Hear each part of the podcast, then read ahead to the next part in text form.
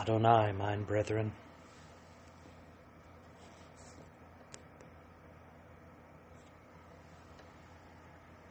There are those who come unto you, saying, Tell us of the host, the host of heaven. You are mighty in wisdom. Surely, they ask me, you have knowledge that is not of this world. Tell us more. There are those others who come saying, Tell us of ourselves. I want to know myself. Are we of the host? Are we of God, or doth it befall us? Are we stricken only to be numbered with the dark ones?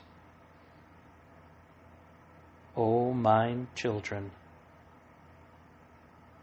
I say unto you, Behold, all shall be known by thee, even unto themselves. For ye shall know thyself with time and perseverance. Ye shall know whence ye have come and whither thine journey begins.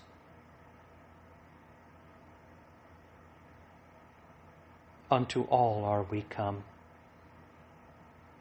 I and the host. But before we have come unto us, I tell you, is given knowledge of the Father's works beyond humankind's comprehension. Man hath no knowledge of the God that hath sired him, that hath brought him forth. Man knoweth not not of spirit except that which we tell him and her. We are those who make paths, I tell you, who point him the way. We make them by knowledge, for ye gaineth by increasing the knowledge which only we can give you, and which the silent heart entrappeth embodieth and absorbeth.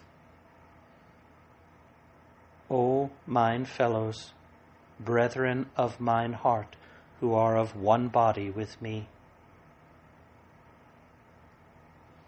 Miracles happen when men and women have such knowledge, the right knowledge, through revelation and through the immaculate giving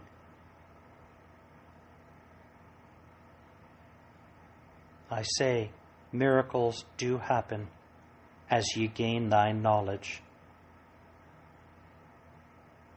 And when those who have enlightenment, those who have gained that knowledge, use it for the good of those who have it not, I say, be thou of service in pure and true giving. I tell you, that ye be possessing such knowledge day unto day, speaking unto every speaking. For I tell you that miracles come unto those who reach for truth. Believe that they come, and lo, I tell you, they shall shower upon you.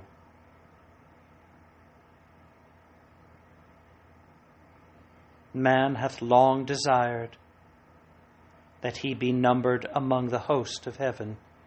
Else would he not have remembrance of me in any form? I say, Know ye, beloved, that the host recalleth it. Thereat is great rejoicing. Verily, such rejoicing is part of the plan in that it causeth miracles to occur for you mankind, humankind, hath a tumult within themselves to perceive that which cometh, and yet they fear mightily.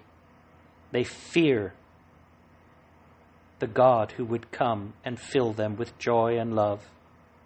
I say, He approacheth the unknown and saith to himself, This mankind, Lo, unto you. The unknown hath seized me, it hath bound me in its cords.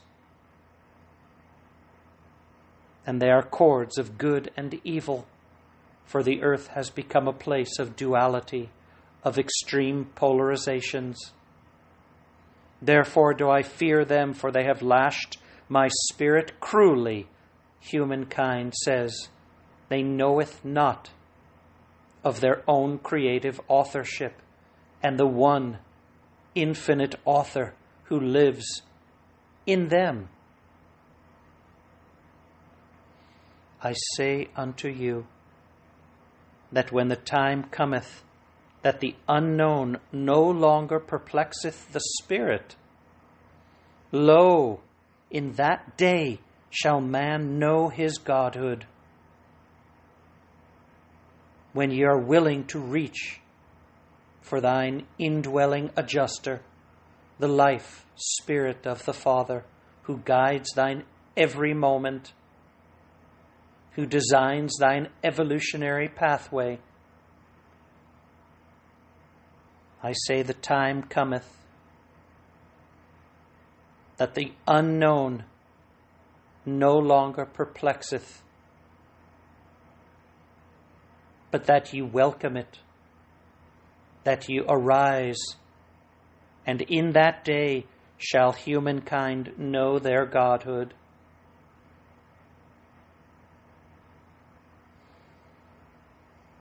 For the miracles are twofold, I say that humankind should have knowledge of the unknown, yet perceive it not, and that ye should have knowledge of the unknown and discern it correctly.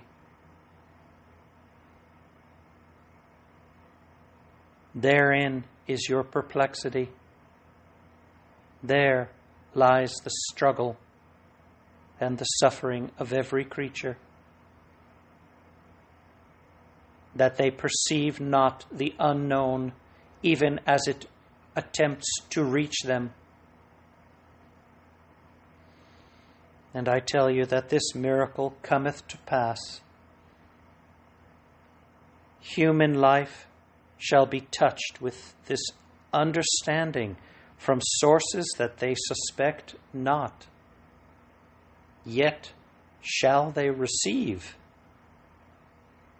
and I say, they shall hunger for the things of spirit, and they shall, upon this day of the miracle, they shall be fed, because they have opened wide their mouth, tended to their heart, made a receptacle of their soul.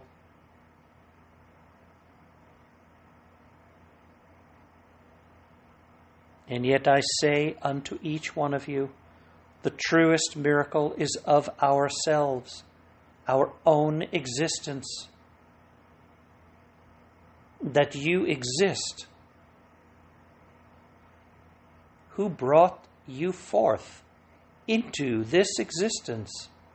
And what are you that existeth? What are you that hath been brought forth?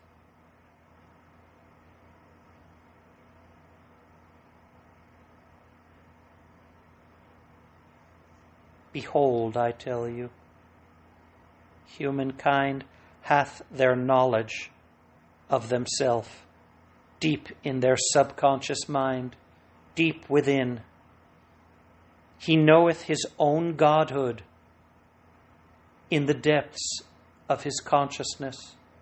I say, remain not on the surface, but penetrate thine person. Advance inward unto God's glory, for his Godhood dwells in you.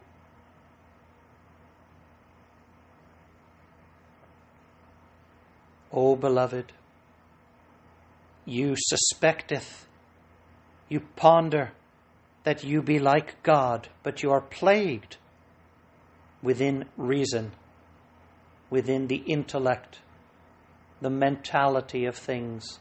This doth keep you on the surface.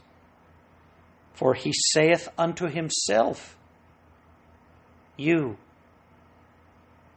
speaking unto yourself, you ponder and contemplate.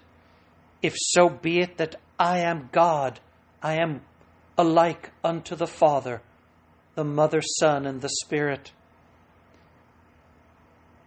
Then whereof am I circumscribed in mine orbit of fleshly clothing? How do I come about this way? How am I avoiding this Godhood?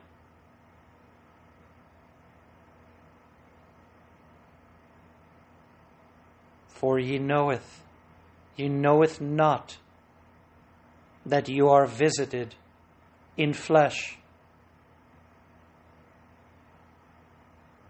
And you attempt to perceive your own godhood from such limitations from the viewpoint of your flesh. And I say, ye must arise unto the higher viewpoint by purification and by spirit attainment. You must arise and renew thine mind within mine comforter spirit, within the mother's spirit holy and one, one mind, one power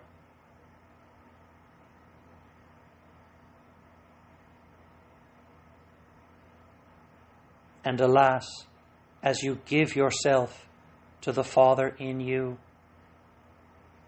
as you deliver all things, all potentialities into God actualization, then shall you realize that ye are of the greater, ye are not of the dark, nor of the beast.